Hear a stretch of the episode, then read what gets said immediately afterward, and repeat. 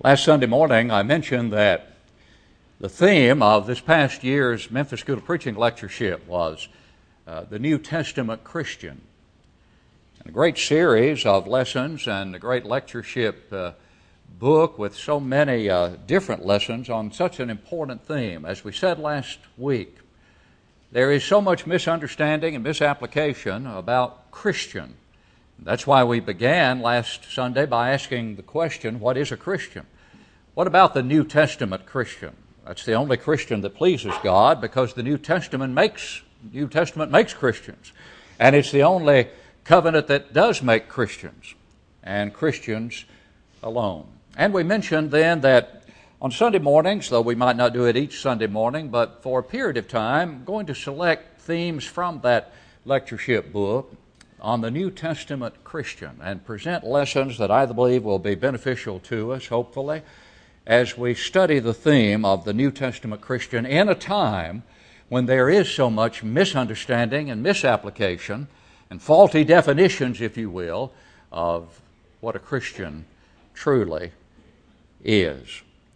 Today, we're going to present a lesson that's based on the lecture that was given by our brother David Sain, great gospel preacher. And uh, that lesson was the New Testament Christian. The New Testament Christian knows Jesus Christ, the object of faith. The New Testament Christian. I believe that's a logical beginning point. Beginning point. Once we once we determine what a Christian is and a definition of the New Testament Christian, then obviously we need to appreciate the fact that if one is a New Testament Christian, one knows Jesus Christ, has to know Jesus Christ, and that Christ is the object of faith. You know, there's a hymn that we, that we sing entitled, Do You Know My Jesus? It's a beautiful beautiful hymn. And the chorus of that great hymn asks this question Do you know my Jesus? Do you know my friend? Have you heard he loves you and that he will abide till the end? Do you know my Jesus? A biblical understanding of Jesus Christ is absolutely crucial to one's salvation. And we know today that there are many who claim to believe in Jesus, but tragically, they really do not have faith in the Jesus Christ who is presented in the New Testament. The New Testament Christian knows Jesus Christ, his nature, and his person, as taught in the Word of God, as taught in the Old and the New Testament, because the Old Testament spoke of the Christ. And much of our emphasis in this lesson today is going to be on that Old Testament. That Old Testament reference to Christ, because we are going to see, first of all, that Christ, the Christ that we should know, the Christ whom we should know, who is to be the object of our faith, is the fulfillment of prophecy.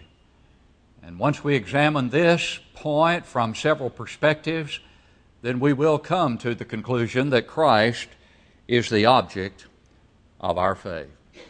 I'm going to look at the fulfillment of prophecy in, in four areas. First of all, his coming. Notice with me the prophecies of, of his coming. We go all the way back to Genesis chapter 3, to verse 15. And there the scripture says, And I will put enmity between you and the woman, between your seed and her seed.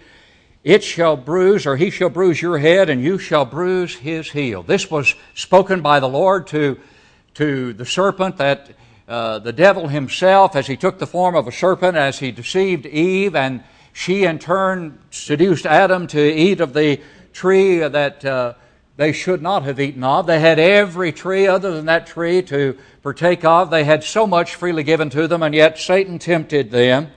And as a result of that, there came the fall. The fall of man into sin. And then this statement from the Lord to the serpent I will put enmity, hostility between you and the woman, and between your seed and her seed. And then here's the prophecy, the first vague prophecy, as we sometimes refer to it, of the coming of Christ and his redemption price that he would pay for the sins of mankind. I will put enmity between you and uh, your seed and her seed. He shall bruise your head, meaning Christ will bruise your head, Satan, and you will deliver but a heel bruise, a minor wound, if you will, by comparison to him, referring to the crucifixion, about which we'll talk more in just a moment. But then we come over to Genesis chapter 12, and we see there the promise to Abraham as he promises to make of his uh, seed a great nation. But the ultimate blessing, the greatest blessing that would ultimately come is that through you or in you, as the latter part of Genesis 12 3 points out, all the families of the earth shall be blessed. That's a reference to the coming of Christ and the blessings that would come as a result of the coming of the Christ. And then we come to the great messianic prophet himself, as he is called, Isaiah. And in one of those prophecies, in Isaiah 9 and verse 6, I, he says, For unto us a child is born, unto us a son is given. And the government will be upon his shoulders, and his name will be called Wonderful, Counselor, Mighty God, Everlasting Father, Prince of Peace. All of these wonderful, wonderful descriptions of the one who would come, who would be the Christ. Now, incidentally, the fact that the Old Testament prophesied of his coming and the fact that Genesis 3:15 is an undeniable reference to the redemptive price that Christ would pay through his death. It clearly as we have so often said, excuse me, it clearly as we have so often said denies the premillennial premise that premise that says Christ came to this earth to try to establish his earthly kingdom, and yet the Jews rejected him and crucified him. God had not anticipated that rejection, and therefore he set up the church as an afterthought, as plan B until such time as Christ will come again, and in his next coming he will establish his earthly kingdom. Nothing of that in any of these passages. None of that in any passage referring to the Christ as you shall see as we go further and talk about the prophecies concerning his crucifixion. Keep that in mind. That the premillennial premise is God didn't anticipate that the Jews would reject and crucify his son. And see if anyone could hold on to that honestly and objectively after we go through the passages concerning his coming and especially his crucifixion. But before we come there, let's go to his conception the conception of Christ is also prophesied. Going back again to the messianic prophet. Therefore, the Lord himself will give you a sign. Behold, the virgin shall conceive and bear a son, and shall call his name Emmanuel. Isaiah 7 14. Now, I realize that that uh, virgin, the word virgin, some have contended that that just simply means a young woman not one who truly had never known a man sexually. But clearly that is not the case. And if there had been or could be any possible doubt about Isaiah's use of that term, which there should not be in the Old Testament word itself, but when we come to Matthew's account of the gospel in Matthew chapter 1, 21 and 22 through 23, what does he tell us? And she will bring forth a son, and you shall call his name Jesus for he will save his people from their sins. Now listen, so all this was done that it might be fulfilled which was spoken by the Lord through the prophet saying, and here's the quoting of Isaiah 7:14, behold the virgin shall be with child and bear a son and they shall call his name Emmanuel which is translated God with us. And the word used there for virgin there can be absolutely no question about the fact, nor should there have been about the Old Testament usage but Matthew nails it down if there could be any possible doubt. Christ was conceived of a woman who had never known relations with a man and was conceived by the Holy Spirit of God. And concerning his conception, one other passage from Micah. Micah chapter 5, verse 2 speaks of the birth of Christ. But you, Bethlehem Ephrathah, though you are little among the thousands of Judah, yet out of you, out of this little town of Bethlehem Ephrathah, among the thousands of Judah, yet out of you shall come forth to me the one to be ruler in Israel, whose goings forth are from old, from everlasting. Before he became flesh, he existed as the Word, the Logos, the living Word, equal with God. But he became flesh. And Micah's prophecy is very specific as to the place of that birth because he could have tried to guess at it by just going with Bethlehem, and he would have had two chances that way at least had he just said Bethlehem, because there are two Bethlehems. There were two Bethlehems at the time Jesus was born. There was Bethlehem in Zebulun, in the tribe of Zebulun, near, Gal- near Nazareth, up in that area of Galilee. and then there was Bethlehem of Judea, Bethlehem Ephrathah, as it was called, also Bethlehem of Judea, where Christ was born. The prophet Micah specified the very Bethlehem, and that's the very place where the Lord Jesus Christ was born. Christ is the fulfillment of prophecy. His coming is prophesied, his conception is prophesied. But what about his crucifixion? Without question, there is ample evidence that indeed the death of Christ was not an afterthought with God. It was not plan B, therefore the church becomes plan B. No, the church was in the mind of God long before the patriarchal or law of Moses was initiated. It is the wisdom of God being fully manifested in the church that was what? Purchased with the blood of Jesus Christ, Acts 20 and verse 28, as Paul reminded the Ephesian elders. The crucifixion was prophesied by those who could never have known that it was coming except by the inspiration of the Holy Spirit. Look at Isaiah 50 and verse 6. I gave my back to those who struck me, and my cheeks to those who plucked out the beard. I did not hide my face from shame and spitting. Is that an apt description of what took place just prior to the crucifixion in the trials of Christ? Of course it is. In the scourging that he underwent, a scourging that in many times led to the death of those who were scourged, something that was horrific and painful beyond imagination and to be spat upon, to be ridiculed as he was in the trials, as he underwent those mock trials, filled with illegalities, even among the Jews, as they cared not for even their own law in trying and ultimately crucifying Christ.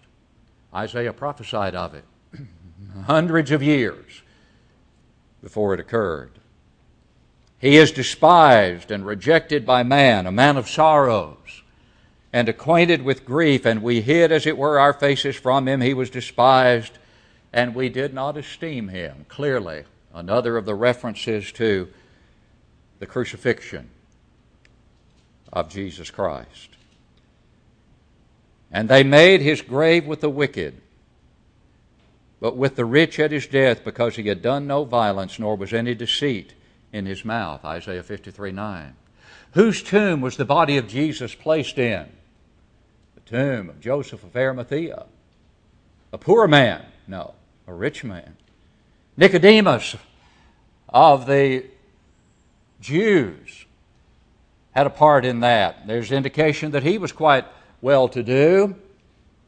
And so the prophecy of Isaiah in this regard fulfilled in minute detail. Now, you've noticed how many passages we've looked at, and there are more that could be seen from one chapter. There are hundreds of prophecies, but Isaiah 53 is so crucial, and any proper study of prophecy about Christ would certainly have to include Isaiah chapter 53.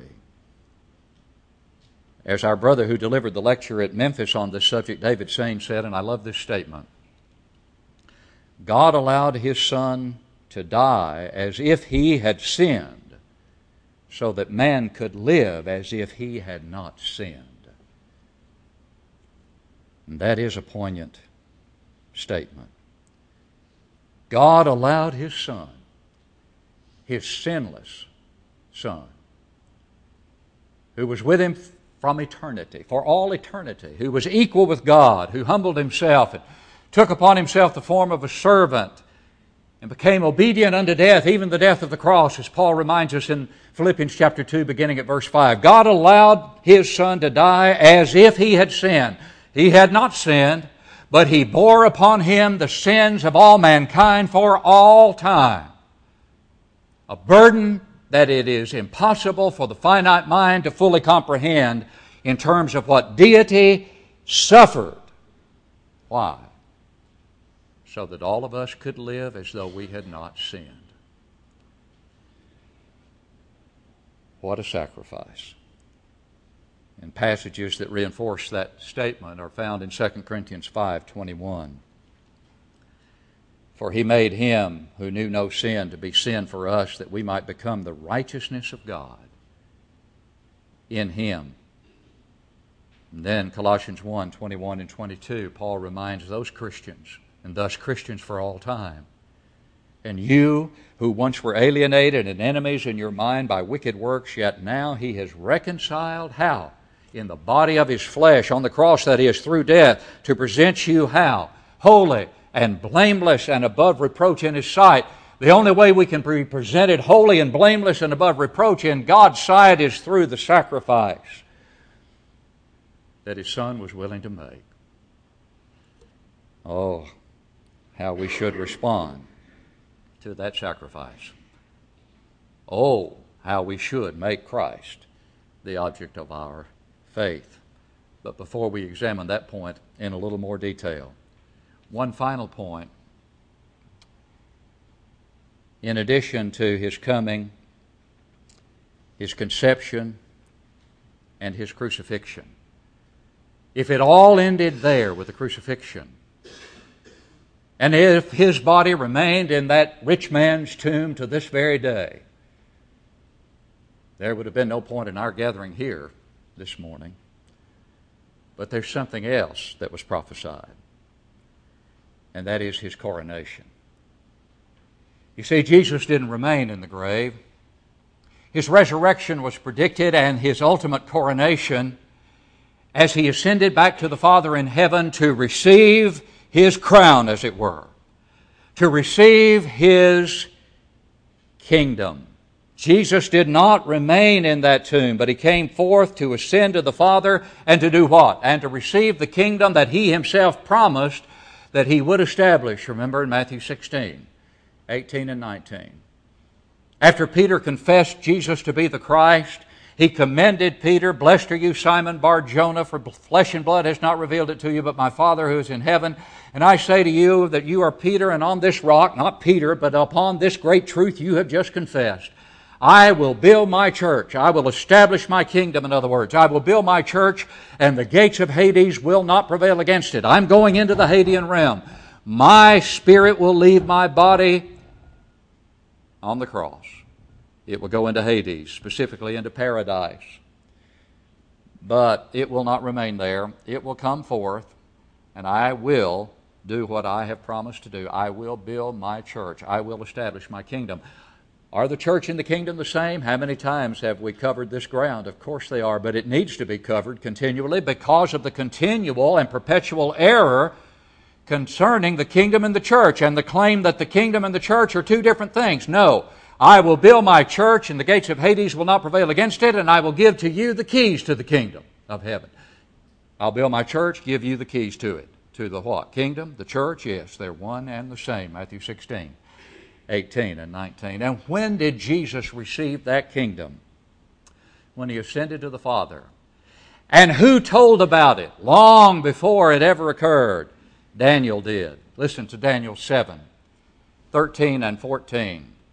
Daniel, long before, hundreds of years before this occurred, said this by inspiration I was watching in the night visions, and behold, one like the Son of Man coming with the clouds of heaven. That's the ascension. Acts 1 records that ascension. Remember, as the apostles watched him ascend? Coming with the clouds of heaven, he came to the Ancient of Days. That's the Father, obviously. And they brought him near before him. Then to him was given dominion and glory and a kingdom that all peoples, nations, and languages should serve him. His dominion is an everlasting dominion which shall not pass away, and his kingdom the one which shall not be destroyed. When was that kingdom established? Well, you can go back to Daniel 2, 31 through 44. As Daniel interpreted the dream of Nebuchadnezzar and said, ultimately in the days of these kings, he referred to the Roman kings, the God of heaven shall set up a kingdom which shall never be destroyed. It shall break in pieces other kingdoms. It will endure forever. It will never be destroyed. That's the very kingdom that the Lord received when he ascended to the Father in heaven. Christ is the fulfillment of prophecy. His coming his conception, his crucifixion, and oh, yes, his coronation, which followed his resurrection. Then, should it not be the case that Christ should be the object of the Christian's faith? Because he is the fulfillment of Old Testament prophecy clearly. He is the Lamb of God. He is the Son of Man. He is the Word he is the resurrection and the life. He is all of these wonderful, wonderful appellations that are attributed to him, about which we could study for years and not exhaust. He is and should be the object of the Christian's faith. And the golden text of the Bible, as it is so often called, is one of the scriptures which reminds us that He is the object of the Christian's faith. And the Scriptures are replete with reminders that salvation is dependent upon one's faith in Jesus Christ. For God so loved the world that He gave His only begotten Son, that whoever believes in Him should not perish, but have everlasting life. Mark 16, 16. He who believes and is baptized will be saved, but he who does not believe will be condemned. For you are all sons of God through faith in Christ Jesus, Galatians 3 26. For by grace you have been saved through faith, and that not of yourselves. It is the gift of God. But what we must understand in every one of these passages is that faith has to manifest itself through actions, through obedience to God's Word. In that passage in John 3:16, as we have often studied, the word belief is used to comprehend every other condition of salvation that is elsewhere stated in Scripture. For example, the next verse, he who believes and is baptized will be saved. Did Jesus meet himself coming back in those two passages? Jesus said, God so loved the world that he gave his only begotten Son, that whoever believes in him should not perish. Then he said, He who believes and is baptized will be saved either belief in John 3:16 includes baptism or Jesus contradicted himself. The Son of God is no longer the Son of God if that's the case. Therefore belief in John 3:16 has to be that comprehensive or inclusive belief that includes what Jesus enumerated clearly in the passage in Mark 16. You see in John 3:16 it's used to comprehend every other condition in Mark 16 16, two conditions among the many are stated. And for you are all sons of God through faith in Christ Jesus, Galatians 3:26. What does the next verse read? For as many of you as were baptized into Christ have put on Christ. That's the next verse. How can it be faith alone? Well, what about for by grace you've been saved through faith, and that not of yourselves? It is the gift of God. There it is. You're saved by grace through faith. And someone could say, we can add verse 9 to that, which says, not of works, lest anyone should boast. And that's true, not of works that I could devise, not of works of the law of Moses, which has been nailed to the cross. But I'll add the next verse to it, Ephesians 2.10. For we are his workmanship, created in Christ Jesus for good works which God prepared beforehand that we should walk in them, which tells me that not all works are eliminated from God's plan of salvation. The faith that saves is the faith that obeys, the faith that works The faith that works to earn salvation, not a possibility. The faith that works to appropriate salvation and accept God's grace, yes. That's exactly right. The New Testament Christian knows Jesus Christ, the object of faith. But he understands that that faith must obey. All have sinned and come short of the glory of God, Romans 3 23. Sin places us under condemnation, Romans 6 23. The wages of sin is death. But, in the words of the Apostle Paul, but thanks be to God who gives us the victory through our Lord Jesus Christ. 1 Corinthians 15 57.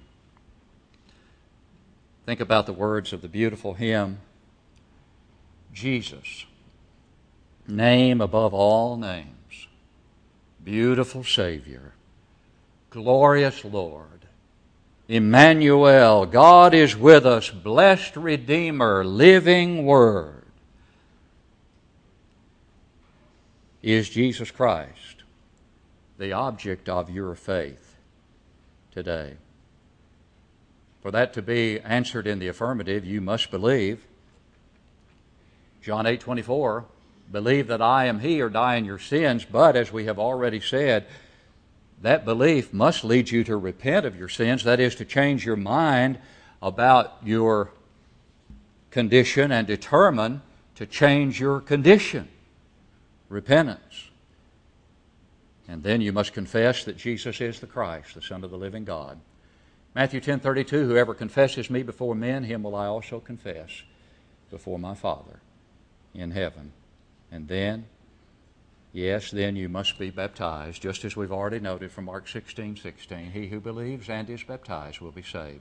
And when you've done that, you must continue to be faithful even unto death, Revelation 2:10, in the kingdom, the church of our Lord to which the Lord himself adds you as you make him the object of your obedient faith. If you haven't done that, we plead with you to do it this very moment. And if you need to come home, we plead with you to do so as we stand to sing.